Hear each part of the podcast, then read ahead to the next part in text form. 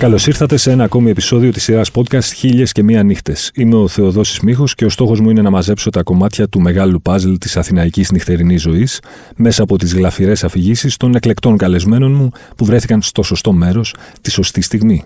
Για να μας ακούτε, ακολουθήστε τη σειρά Χίλιες και Μία Νύχτες του One Man σε Spotify, Apple Podcasts και Google Podcasts. Μαζί μου σήμερα μία επιμελήτρια τέχνης, art consultant επίσης, συγγραφέας, καλλιτέχνης και η ίδια. Οπότε καταλαβαίνετε ότι πρόκειται για έναν άνθρωπο της τέχνης, όπως λέμε. Κυρίες και κύριοι, η Αλεξάνδρα Κολάρου. Καλώς ήρθες, Αλεξάνδρα μου. Γεια σου, Δόση μου. Χαίρομαι πολύ που είμαι εδώ. Το τιμόνι είναι στα χέρια σου, λοιπόν. Οπότε ελπίζω να είσαι έτοιμη να μας πας μια βόλτα στο χρόνο και στο χώρο. Μια φορά και ένα καιρό ήταν η Αλεξάνδρα Κολάρου. Στην Μπόρα Μπόρα. Και αυτή είναι η ιστορία, νομίζω. Καλά, ξεκινάμε. Βέβαια, απευθύνεται κυρίως. Νομίζω αυτή η ιστορία θα προκαλέσει ενθουσιασμό, όπως την είπα, αλλά στο μεγαλύτερο ηλικιακά κοινό. Η Μπόρα Μπόρα, για σένα που σίγουρα δεν την έχεις είναι το πιο μυθικό κλαμπ που έχει υπάρξει στην Ελλάδα. Έχω ακούσει, ναι, είναι μεγάλο claim, το ξέρω. Κάτσε. Ε, ήταν κλαμπάκι, όχι μεγάλο κλαμπ κτλ. Ήταν ένα υπόγειο, σαν μια αποθηκόλα στη σουτσου όπου δεν υπήρχε κάτι καλύτερο, παιδί μου. Τώρα με σκέψω εσύ το 85, 86, κάπου εκεί. Εγώ πήγαινα σχολείο τότε. μικρή αδερφή, οπότε έτσι βρέθηκα εκεί και κατέληξα να μπορώ να πηγαινω Η πόρτα ήταν μυθική. Έχω ακούσει άλλα podcast που λένε ότι ναι, είχε φοβερή πόρτα ή ήταν το πιο super club, δεν έμπαινε, δεν έκανες. Δεν υπήρχε άλλο κλαμπ από αυτό, μιλάμε. Α, τόσο πολύ. Όχι, είχε δύο πορτιέδε και τους ιδιοκτήτες. Νομίζω ήταν ο Αλέκος και ο Γιάννης, οι ιδιοκτήτες, οι οποίοι πρέπει να ήταν βία 35 ας πούμε μου φαινόντουσαν υπέργυροι. Έλεγα τι δουλειά έχουν τώρα αυτοί εκεί πέρα. Και είχαν δύο πορτιέριδε το λεγόμενο Ράμπο. Ήταν ο ένας και είναι ό,τι φαντάζεσαι. Ξέρω εγώ, ήταν όσο η πόρτα όλη και σε ύψος. Ντοκί. Και τελείως και τρομακτικός εντελώς όμως. Και το Μαρίνο που ήταν πάρα κάτι σαν πολύ μικροσκοπικός, αλλά επίσης τρομακτικός. Σαν από ταινία του Γκάι Ρίτσι, ας πούμε, σκέψου κάτι, όλο αυτό το σκηνικό. Και η πόρτα ήταν κλειστή και είχε ένα, ένα μικρό ρε παιδί μου, πολύ μικρό, σαν παραθυράκι και δεν άνοιγε απλώς. Δεν είχε ότι να είναι κάποιος που σε βάζω, δεν μπορούσε να το διαπραγματευτείς. Δεν άνοιγε απλά okay. η πόρτα. Και μπορούσε εσύ να κάθεσαι με τις ώρες. Μετά ερχόταν ένας άλλος, ας πούμε, άνοιγε η πόρτα, σε σένα σε αγνοούσαν, έμπαινες. Εκεί πιο γινόντουσαν πάρα πολλά αστεία σκηνικά δεν έπαιζε καθόλου να σου δώσω ένα πεντοχίλιαρο, ξέρω εγώ και τέτοια πράγματα που ήταν. Ναι, Εκεί έπαιζε ιδιοσυγκρασιακή μουσική, ένα μείγμα από. Σου έπαιζε και πολύ ροκ, αλλά και κάποια που ήταν λίγο καρέκλες της εποχής. Δηλαδή ήταν, έπαιζε ό,τι θέλανε αυτοί, αλλά ο κόσμος, ξέρω εγώ, σου έπαιζε μια blondie, the serenade. Υπήρχαν κάποια τραγούδια κλασικά που άνοιγε το πρόγραμμα το επίσημο, δηλαδή ήσουν πιο πριν ήταν λίγο πιο ψόφιο, μετά άνοιγε, ενθουσιαζόταν το κοινό. Ήταν τρομερό. Τέλος πάντων, για να κλείσω ε, με αυτό, η πιο αστεία στιγμή από τις πολλές που ήταν, ήταν μια παραμονή πρωτοχρονιάς ή Χριστουγέννων, δεν θυμάμαι. Mm-hmm. Ε, όπου γίνεται ο χαμός απ' έξω, όλοι με τα καλά τους φορέματα, wow και τα λοιπά, γύρω στις 3 το πρωί, τι θα ήταν. Και είναι, έρχεται ένας τύπος στην πόρτα. Εγώ ήμουν απ' έξω, ξέρεις, χάζευε το ποτό μου, και λέει: Ε, ναι, να μπω, ξέρω. Λέει: Όχι, δεν μπαίνεις, εσύ που πας. Λέει: Μα ήμουνα μέσα. Ε, λέει: Αρκετά μπήκες. Αρκετά έμεινες μέσα. δεν υπάρχει δηλαδή. Ξέρεις, ο άνθρωπος μπορεί να έχει τον μπουφάν του μέσα, αλλά δεν τον ενδιέφερε. αυτή ήταν η λογική. Να σου πω, αγόρια μπαίνανε χωρίς ε, να συνοδεύονται. Μπαίνανε full, δεν μπαίνανε γκόμενε χωρίς ε, γυναίκες, χωρίς να μόνες. Δεν υπήρχε αυτό. Γι' αυτό σου λέει ήταν διαφορετικό το μαγαζί. Δεν υπήρχε περίπτωση να μπεις να πάνε δύο φίλες, άμα δεν τις θεωρούσε ότι ήταν. Πιο πολύ ήταν κάπως όχι παρείστικο ακριβώς, αλλά έχει ένα πολύ συγκεκριμένο στυλ. Δηλαδή δεν, δεν μπορούσε να πας να δοκιμάσεις την τύχη σου εκεί πέρα. Okay. Αλλά καλό ήταν να ξέρεις. Εμείς προφανώς ξέραμε τους πορτιέριδε και τους ιδιοκτήτες και όλους, οπότε δεν υπήρχε θέμα. Δηλαδή, εγώ ήμουν 16, σου λέω 15, 16, 17 και έβαζα πιο μεγάλους από το σχολείο που με τρώγανε πόρτες και ξέρεις, το, το Moody Value ήταν στο Θεό. Στο Θεό. Ε. και να σου πω ντυσίματα τρελά ή νορμάλ πράγματα; Όχι. Ε, ε, καλά το ίσως σκέφτηκες ότι είχε μια πάρα πάρα πολύ μακρινή αντιστοιχία, σαν να λέμε τώρα, νομίζω με το στούντιο 54, όχι ότι έχω πάει, αλλά θέλω να πω, είχε αυτή τη λογική του, ξέρω κάπως Αλλά δεν ήταν. Τα αντισήματα ήταν. Όχι, ήταν αυτό της εποχής, ας πούμε, αλλά δεν έπαιζε να σε να μπεις επειδή είσαι πολύ wow, ντυμένος, Ναι. ξέρω εγώ. Είχε άλλο κώδικα τελείως. Γιατί αργότερα ήταν και όλα τα άλλα κλαμπ, ας πούμε, που είχαν αυτοκίνηση, ξέρω εγώ τι ήταν ειρηνική. Εκεί μπαίναν οι γυναίκες, μπαίναν οι καλοντημένοι, μπαίναν αυτά. Ναι. Εκεί τώρα μπορούσες να πας με ρόλεξ και κοστούμια γι' αυτά και η πόρτα τίποτα. και να πας με Θεότηση. τα αθλητικά σου και να είσαι βασιλιά. Δηλαδή δεν ήταν. Κρίνανε το τύπο, ας Οκ. πούμε, αυτό. Ηλικίες κυρίως μέσα τα Οι πάντα. ηλικίες ήταν ε, ψι- τα πάντα, αλλά όχι εντελώς. Τα εγώ ήμουν από τους πιο μικρούς, με, με χαρα, πολύ μικροί. Δηλαδή ήταν κυρίως έτσι 20, 25, 22, 20-25 ήταν ε, η μαζα- το βασικό κοινό. Γι' αυτό σου λέω ότι οι άλλοι που ήταν 35 τους θεωρούσαν ότι ήταν, τι κάνουν αυτοί εδώ. Ναι. Γιατί. Η νύχτα της Αθήνας το 2023, σε σχέση με τη νύχτα της Αθήνας στην εποχή του Μπόρα Μπόρα, είναι δύο διαφορετικοί πλανήτες, δύο διαφορετικοί κόσμοι; Είναι εντελώς διαφορετικοί κόσμοι. Ε, δεν μπορώ να σου πω εντελώς για τη νύχτα από nightclubs και αυτά, γιατί προφανώς δεν πηγαίνω πλέον. Ε, σε αυτό έχουν, ε, υπάρχουν πολλοί λόγοι που δεν τα προτιμώ τα clubs πλέον, πέρα από την ηλικία που ε, δεν έχω φύγει, έχω μετακινηθεί, ρε παιδί μου. Επίσης έχω σχέση, οπότε δεν- δεν με ενδιαφέρει τόσο Σωστό. να πηγαίνω σε bars και clubs. Αλλά και νομίζω ότι είναι ένα κεφάλαιο που για μένα το έχω κλείσει. Θέλω να πω, έχω, έχω μείνει και στο Λονδίνο το τέλη της δεκαετίας του 80, αρχές 90, Ministry of Sound, αργότερα Blue Note. Θέλω να πω, ναι, ωραία, αλλά δεν το ακούω πάρα πολύ. Δηλαδή, ούτε καν ε, το πλάσο, δεν ξέρω εγώ και όλα αυτά τα πράγματα. Όλα είναι τέλεια, αλλά το έχω καλύψει. Οκ. Ε, Παρ' όλα αυτά, ε, τότε νομίζω. Εντάξει, δεν μπορώ, συγκρίνουμε ανώμια πράγματα. Ναι. Είναι, είναι άλλες εποχές. Ε, τώρα έχουμε πάρα πολλά bars, έχει πολλά εστιατόρια. Αυτό που μου έχει κάνει εντύπωση εμένα είναι ε, με, κάτι που μου αρέσει όταν βγαίνω έξω πηγαίνω να φάω. Μου αρέσει το φαγητό. Ε, με το φίλο μου, δηλαδή είχαμε βάλει ένα project, ας πούμε, δυο χρόνια από τότε που άνοιξε από το κορονοϊό, να πάμε σε όλα τα εστιατόρια που έχουν αστέρι Μισλέν στην Ελλάδα. Οκ. Και σύσταση. Το σύσταση δεν το έχουμε ολοκληρώσει, λείπουν τρία. Αλλά το άλλο το κα- πήρε δύο χρόνια να το κάνουμε αυτό. Και ήταν ε, μια περιπέτεια. Αλλά γενικά πηγαίνουμε να φάμε. Και έχω εντυπωσιαστεί από την ποσότητα των εστιατορίων ξαφνικά. καλό. Φαίνεται σαν να είναι τα νέα μπαρ τα εστιατόρια Ναι. βέβαια τώρα. Με έχει εντυπωσιάσει μια μεγάλη αλλαγή. Είναι, εντάξει, είναι πρόσφατη αλλαγή, μάλλον και αυτή με το COVID είναι. Πως παλιά πηγαίναμε κάπου, α, γεια, ήρθαμε να φάμε. ξέρω εγώ. Τώρα δεν υπάρχει περίπτωση να πας κάπου Αυτό. χωρίς κράτηση. Ναι. Εσύ πώς σου φαίνεται αυτό; Κράτηση και επίσης ενδιαφέρον είναι και η όλη φάση με το sitting. Πλέον δύο ώρες. Ε, μπράβο, ναι. Κοίταξε, αυτό είναι εκνευριστικό, αλλά ειδικά για την Ελλάδα θεωρώ ότι είναι πάρα πολύ λογικό, γιατί ξέρεις πώς είμαστε τώρα οι Έλληνε. Θα σου κάτσει μια παρέα, ας πούμε, να κάτσει να φάει πέντε σίτι. Σωστό δηλαδή, και αυτό. να σε κρατήσει και το βράδυ αφού έχεις τελειώσει η βάρδια. Ένα. Και δεν νομίζω ότι βγαίνουν ειδικά για τα πιο ακριβά εστιατόρια. Καταρχάς, εγώ το έχω συνηθίσει αυτό από το εξωτερικό, έτσι, που υπήρχε ή το να μην βρίσκεις τραπέζι και να πρέπει να κλείσει για δύο μήνες μετά. Στην Αγγλία, ας πούμε, στα εστιατόρια του Κόνραν, το, πάλι το 90, έβρισκες για πέντε μήνες μετά τραπέζι και ήσουν και τυχερό. Εντάξει, πάντα μπορούσες να παρακάμψεις κάπως, αλλά αν πήγαινε ένας άσχετος, θα, θα βρίσκε πέντε μήνες μετά και θα το έκλεινε και θα πήγαινε. Οπότε δεν μου είναι τόσο ξένοι. Απλά εδώ με ενοχλεί λίγο, γιατί έχω συνηθίσει Έχεις ότι μαγαλιώσει. ήρθαμε, γεια σου, που είναι το τραπέζι. Ναι, σωστό. Γιατί έχει τύχει να πάω και σε εστιατόριο, τι να σου πω τώρα, αυτό έχει εξαπλωθεί με βία. Έχω πάει στο εξοχικό μου, στην ταβέρνα το μεσημέρι και δεν μου έχουν δώσει τραπέζι που είμαι, όχι patron cent εκεί πέρα, δηλαδή την έχω χτίσει. Και δεν μου έχουν δώσει τραπέζι γιατί δεν έχω κλείσει. Ναι, οπότε σε πείραξε κάποιος. Εντάξει, ναι, όχι. Αυτό, ε, το καταλαβαίνω βέβαια. Ήθελε να κάνει και λίγο χαρακτήρι ο άνθρωπος, αλλά δεν μπορούσε να κάνει κάτι. Λοιπόν, με το sitting τι ήθελα να σου πω; Κάτι μου είπες για τις κρατήσεις. Α, ναι, για τις κρατήσεις οπωσδήποτε είναι ενοχλητικό, δηλαδή να... σε καλή ώρα και μέρα και εδώ, κάνα δίμηνο μετά είναι. Ναι. Χτες προσπαθήσαμε να κλείσουμε σε αυτό το γκαλίνα που έχει ανοίξει τώρα. Ε, για Παρασκευή βρήκαμε 18 Νοεμβρίου. Εντάξει, δεν είναι δύο μήνες με τη σωστή ώρα, έτσι. Αν θες να πας Τετάρτη μεσημέρι, μπορεί και να έχει και επιτόπου.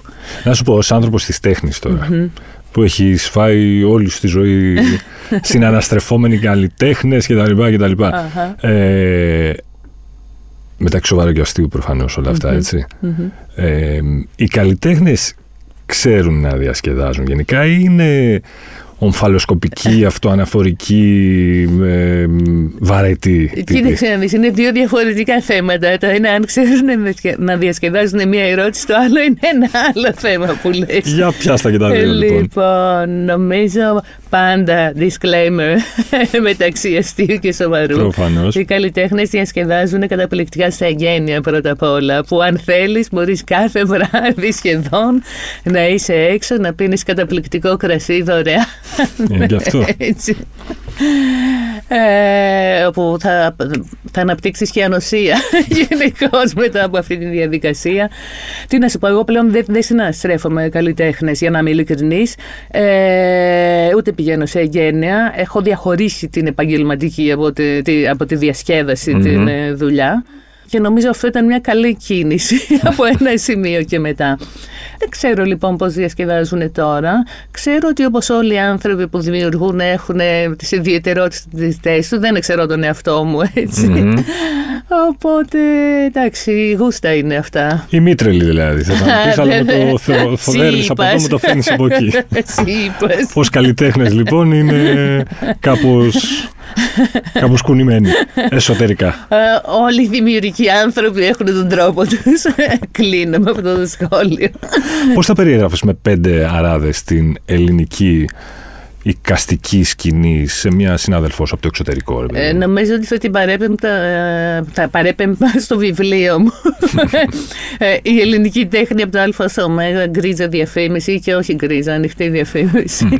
ε, όπου, όπως ξέρεις, έχω κάνει το εγχειρίδιο με, με, με, λίγα 24 γράμματα του αλφαβήτου σου περιγράφουν τη, την κατάσταση της τέχνης πώς είναι. Εντάξει, για να είμαι ειλικρινής, εγώ έχω απομακρυνθεί, σε είπα και πριν με, με πλάγιο τρόπο, δεν με εκφράζει πλέον όπως είναι το δικαστικό τοπίο στην Ελλάδα. Μπορεί να έχω βγει εγώ εκτός επειδή Δεν ξέρω να σου το πω. Δηλαδή, δεν θέλω να πω απαραίτητα δεν είναι σωστό αυτό κτλ δεν μου αρέσει όπως έχει, εκεί που έχει πάει το πράγμα. Βρίσκω ότι πλέον, ε, αυτό είναι καινούριο θέμα, αλλά ότι είναι πάρα πολύ woke και εγώ δεν είμαι καθόλου. Ναι, ε, ναι δηλαδή, ε, ναι για το ότι δεν είμαι εγώ ή για το ότι είναι η τέχνη. Και τα δύο.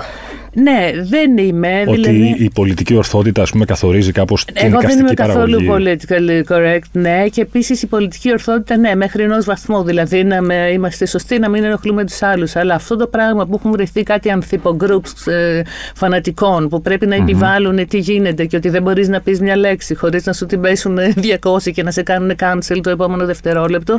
Εμένα δεν με βρίσκει σύμφωνη. Ούτε μου αρέσει κάτι που γίνεται στην τέχνη γενικά, ότι ας πούμε και σαν θα φύγω από το δικαστικό. Στο Hollywood, ότι για να κάνεις ταινία πρέπει να έχεις οπωσδήποτε ένα μαύρο σε κύριο ρόλο, ξέρω εγώ, έναν γκέι, ένα τρανς. Δεν μου αρέσει. Ούτε και στην πολιτική γίνεται αυτό. Δηλαδή, θες η κυβέρνηση του Τριντό. Δηλαδή, είχε mm-hmm. κάνει τικ, έχουμε έναν έτσι, έναν αλλιώς. Είχε χτυπήσει όλο το demographics. Δεν μου αρέσει αυτό το πράγμα, γιατί το βρίσκω ότι δεν είναι ειλικρινές. Δεν είπα ότι πρέπει να αποκλείουμε φυσικά. Εννοείται συμπεριληπτική κοινωνία και σε όλες τους τομείς. Αλλά δεν μπορώ αυτό ότι να μου πεις ωραία τώρα θα κάνουμε μια έκθεση με ε, λεσβείες που όμως ήταν άντρες και μετά έγιναν γυναίκες ή δεν ξέρω εγώ τι που τους αρέσουν οι γυναίκες mm-hmm. what not κατάλαβες. Ε, και αυτό είναι μια τάση. Δεν το ακούω μια τάση. Για μένα η τάση στην τέχνη είναι πάντα ωραία έργα που έχουν να πούνε κάτι. Και τελειώνω. Mm-hmm. δεν θέλω να πω κάτι άλλο δηλαδή, Τάσεις ποιες είναι πέρα από αυτό σαν ε, θέλω να πω είδος ζωγραφικής ή είδος γλυπτικής. Ε, που ξέρω κάνουμε πιο πολύ αφηρημένοι τώρα στην ε, Ελλάδα πιο... Κοίτα, στην Ελλάδα τώρα νομίζω ότι βλέπω μία τάση για αυτό που λέω εγώ με πιέζεις να πω κάτι που μετά, θα με, μετά το βιβλίο με μισούν όλοι ούτως ή άλλως. Ε, τότε Αλλά δεν μπορώ να αποφύγω. Βλέπω μια ροπή προς την Αρλούμπα, ρε παιδί μου. δηλαδη πάρα πολλά performances, κάτι ηχητικές εγκαταστάσεις της πλάκας, γενικά εγκαταστάσεις της πλακας Εγώ δεν, δεν είμαι, σου λέω, και γι' αυτό λέω, δεν είμαι και political correct, δεν ξέρω να σου το πω αλλιώς, δηλαδή δεν μου αρέσουν αυτά τα πράγματα, ρε παιδάκι μου. Θέλω να δω ένα έργο, δεν με νοιάζει αν θα είναι, δεν, δεν θέλω να δω ένα τοπίο, αλλά θέλω να δω ένα έργο, έργο να μου μιλήσει, να καταλάβω τι γίνεται. Μην μου δώσεις και ένα βιβλίο για να καταλάβω τι θέλει να πει το έργο. Νομίζω η τέχνη σου μιλάει όταν είναι. Ε, βλέπω πολλά έργα που είναι φτιαγμένα για να πάρουν μια επιχορήγηση, ας πούμε. Ε, πάρα πολλά έργα. Εντάξει, υπάρχει πάντα και αυτό το φαινόμενο ε, που επίσης δεν ε, πλέον. Μάλλον ηλικιακό είναι αυτό το θέμα, το έχω ξεπεράσει, ότι να στήσουμε μια έκθεση στο διαμέρισμα της Θείας ε, να έρθουν οι κολλητοί. Ε, περάσαμε τέλεια, είχε χαμός, ήρθαν 100 άτομα, ήπιαν ε, κρασί ας πούμε. Αλλά αυτό δεν αφορά κανένα, αφορά μεταξύ τους αυτούς που τα οργανώνουν. Δηλαδή, ε, δεν, κανείς δεν, δεν είναι αθώος αυτός, μπορεί να έχω κάνει και εγώ στο παρελθόν τέτοια πράγματα, Αλλά πλέον δεν το βλέπω ότι είναι αυτό στο οποίο θα ήθελα, αυτό που θέλω να πω σαν τέχνη και δεν είμαι. Το θεωρώ ένα στάδιο ίσως ε, πριν την ενηλικίωση τη κανονική τέχνη ότι εντάξει μπορεί να το κάνεις και αυτό. Ναι. Ε, αλλά βλέπω ότι αυτή τη στιγμή είναι γεμάτη η Αθήνα από τέτοια πράγματα, εντελώς γεμάτη. Μάλιστα στην Κυψέλη μόνο που είναι δηλαδή σαν να έχει πέσει πώς να το πω μάστιγα κάθε δύο γωνίες έχει και ένα εναλλακτικό χώρο Να σου πω ε, το χρηματιστήριο της τέχνης στην Ελλάδα υπάρχει κάποιο Δεν νομίζω ότι υπάρχει κάτι τέτοιο δεν, πώς το εννοείς το χρηματιστήριο της τέχνης; Το χρηματιστήριο της τέχνης, ας πούμε, είναι αυτό που κάνουν εκεί με τα, με τα έργα του Damien Hirst, ξέρω εγώ, με διάφορα ναι. έργα που κάνουν κάτι εκατομμύρια, με κάτι έργα, κάτι, ε, μια κοπέλα, δεν θυμάμαι πώς τη λένε, είναι πολύ γνωστή τώρα, κακώς δεν θυμάμαι πώς τη λένε, άμα με ενδιαφέρει θα θυμόμουν, μια καλλιτέχνης νεαρή που βγαίνει με το Larry Gagosian αυτή τη στιγμή που είναι ο πιο uh-huh. δυνατός dealer, έχει γίνει, μπήκε στις δημοπρασίες πριν προλάβει να πάρει μια ανάσα, ας πούμε, τα έργα έχουν εκτοξευθεί, αυτά είναι πώς γίνονται διάφοροι τρόποι για να ανεβάσει την αξία. Οκ, okay. μία παιδική εκδοχή αυτού του πράγματος, το να ανεβάσει την αξία, υπάρχει και εδώ. Αλλά νομίζω δεν είναι κάτι που πρέπει να το. Δεν θα το αποκαλούσα χρηματιστήριο της τέχνης. Είναι στην ίδια λογική ότι έρχονται κάτι συλλέκτες, παίρνουν 10 έργα φτηνά, τα κάπως μεταξύ τους λένε και ωραία, πες το και εσύ, θα το πω και εγώ. Ναι, ναι. Ανεβαίνει λίγο η αξία, δεν τρέχει κάτι πραγματικά με μεγάλους mm-hmm. όρους. Δεν θα μου ξαναμιλήσει κανείς ποτέ. ποτέ θα το πω. Δεν πειράζει. Οπότε μίλα μας εσύ για τη νέα έκθεση στο Μουσείο Γουλάνδρη Φυσικής Ιστορίας που ναι. ασχολείσαι και καταπιάνεσαι και από ό,τι καταλαβαίνω είναι ιδιαίτερο σημαντική αυτή η έκθεση. Ε, αυτό είναι κάτι που πραγματικά θέλω να μιλήσω. Ναι, είναι κάτι πολύ ενδιαφέρον. Είναι πρώτη φορά συνεργάζομαι σε τέτοιο επίπεδο. Είναι μια φανταστική νέα έκθεση του Μουσείου Γουλανδρή Φυσικής Ιστορίας που έχει την εξής ιδιαιτερότητα. Είναι με έργα του ιδρυτή του Μουσείου, του Άγγελου Γουλανδρή. Ο οποίος ε, εντάξει, δεν έχει ξαναπαρουσιαστεί κάτι τέτοιο. Εγώ όταν πήγα να τη δω και με φωνάξανε για να με συνεργαστούμε, ανατρίχιασα. δηλαδή, πραγματικά δεν το πείσω. Λέω, θέλω να δουλέψω αυτό το πράγμα. Ελπίζω όντως να με πάρετε, όχι απλώς να με καλέσετε. Ο ίδιος, χωρίς να το ξέρει σχεδόν κανείς, ε, ζωγράφησε από το, τη δεκαετία του 60. Ε, έχει 2.200 έργα φτιάξει, έτσι. Και από αυτά έχουν επιλέξει ε, Τρεις επιμελητές χρειάστηκαν για να γίνει αυτή η έκθεση. Ένας εκ των οποίων ήταν και ο προσωπικός βοηθός του Άγγελου Λανδρίου, οπότε ξέρει το θέμα, δεν υπάρχει άνθρωπος που να το ξέρει καλύτερα. Mm-hmm. Επιλέξαν 117 έργα. Η επιμέλεια, το στήσιμο δηλαδή, σαν άσχετα που συνεργάζομαι, δεν έχει καμία σημασία αυτό. Δεν έχω συνεργαστεί καταρχάς στην επιμέλεια είναι όχι εξαιρετική, είναι σπέφτοντα αγώνια. Γιατί είναι έργα από 30 χρόνια, τελείως διαφορετικά. Είναι γλυπτά, είναι πίνακες, είναι σχέδια, είναι βιτρό. Και έχουν ταιριάξει με έναν τρόπο, ρε παιδί μου, που λες, ξέρεις, μπαίνεις και τη μια έκθεση. Είναι, είναι μουσιακό επίπεδο, βέβαια είναι μουσείο, οπότε καλώς είναι μουσιακό επίπεδο. Αλλά ήταν ένα πολύ δύσκολο task. Και μέχρι και ο χώρος που παρουσιάζεται, από κάτω έχει χτιστεί μια γκαλερί για να γίνει και από κάτω είναι οι βιτρίνες του μουσείου οι παλιές. Δηλαδή είναι ένα τρομερό project. Θα κρατήσει βεβαίως και πάρα πολύ καιρό όπως αξίζει. Είναι, εγγένεια είναι στις 6 Νοεμβρίου και θα κρατήσει μέχρι 29 Φεβρουαρίου του 2024. Okay. Ε, προτείνω εντελώς σε όλους να πάνε να το δουν πραγματικά. Είναι, εγώ είμαι πάρα πολύ. Είμαι, ξέρεις, ε, exciting, πώς το λένε. Είμαι, είναι συναρπαστικό θεωρώ ότι δουλεύω mm-hmm. σε αυτό.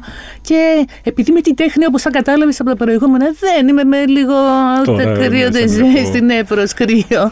Ε, τώρα είναι πολύ ζέστη, ρε παιδί μου, με αυτό mm-hmm. το πράγμα. Έχω ενθουσιαστεί. Υπάρχει κάποια νοητή γραμμή, ας πούμε, που να τα ενώνει αυτά τα έργα, ξέρεις, να τα χαρακτηρίζεις κάπως; Το συζητάγαμε με τον επιμελητή ε, δεν συνδέονται ακριβώς, είναι όμως όλα, είναι κάπως σύγχρονα ε, με ένα περίεργο τρόπο και χαρακτηριστικά της εποχής του. Δεν ξέρω, φαίνεται ότι ο Γουλανδρής ήταν πολύ, είχε Πώς το λένε, όχι και πρωτοπόρος, αλλά ήταν διορατικός. Δηλαδή, όταν έφτιαξε αυτό το μουσείο καταρχάς, το έφτιαξε το 64, νομίζω. Ε, για να, κάνει, να αντιμετωπίσει το θέμα της κλιματικής αλλαγής στην ουσία, το οποίο όχι δεν υπήρχε τότε σαν κόνσεπτ, ξέρεις.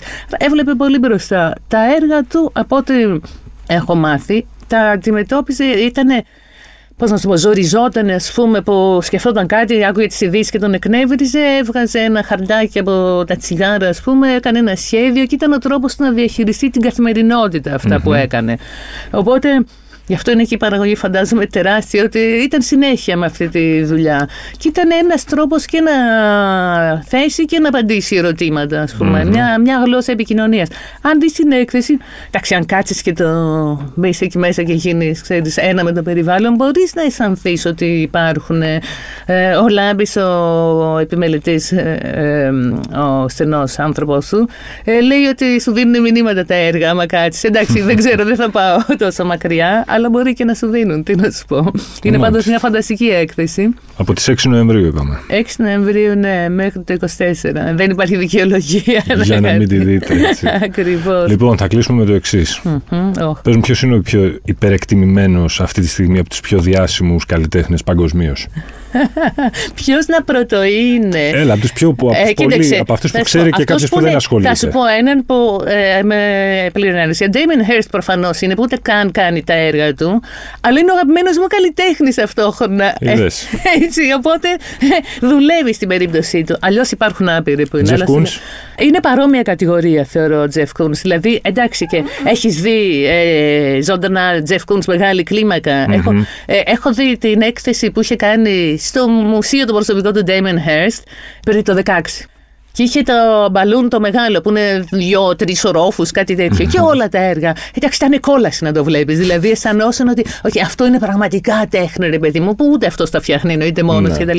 Δεν έχει σημασία όμως. Ε, κάποιοι καλλιτέχνες έχουν υπερβεί αυτό το πράγμα. Δεν έχει σημασία. Είναι φανταστικά τα έργα του εμπειρία. Όπως και οι βιτρίνες του Hearst. άμα δεις τις μεγάλες βιτρίνες, εντάξει, σου ήρθαν βάλεις τα κλάματα, ας πούμε. Δηλαδή, mm-hmm. γι' αυτό σου λέω, αυτό είναι τέχνη. Δεν μπορώ να βλέπω να κουβάς στη γωνία, ξέρω εγώ, και να μου λες, ναι, ναι, είναι φανταστική τέχνη και το χρηματοδότησε και ο τάδε οργανισμός. Okay. Λοιπόν, βιτρίνες Damien Hirst, ε, μεταλλική σκύλη και, και μέχρι το τέλος του κόσμου. Ο Μπάνξι είναι τέχνη; Ο Μπάνξι είναι τέχνη, ναι, και εντάξει, τον έχω βαρεθεί για να σου πω την αλήθεια, τρομερά κιόλας, αλλά είναι τέχνη και είναι και αυτός πολύ μεγάλος στο ότι έχει καταφέρει ε, να είναι αναγνωρίσιμος παντού. Αυτό είναι μια τέχνη από μόνο του. Δηλαδή mm. και ο τελευταίος άνθρωπος στην Παλαιστίνη να πάει αυτή τη στιγμή ξέρει ποιος είναι ο Μπάνξ, γιατί είχε ανοίξει και ένα μαγαζάκι στην mm. Παλαιστίνη με, ξέρεις, με το ξενοδοχείο.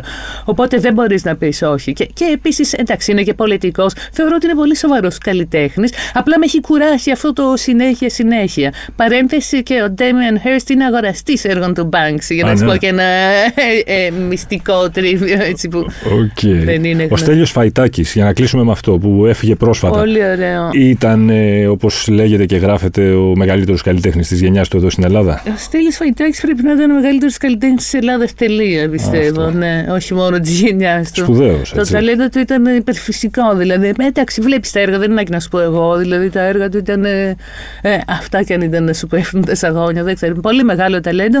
Είχε βέβαια αναγνωριστεί διεθνώς. Mm. Δεν, είναι, δεν μπορούμε να πούμε ότι μεγάλο ταλέντο που δεν αναγνωρίστηκε.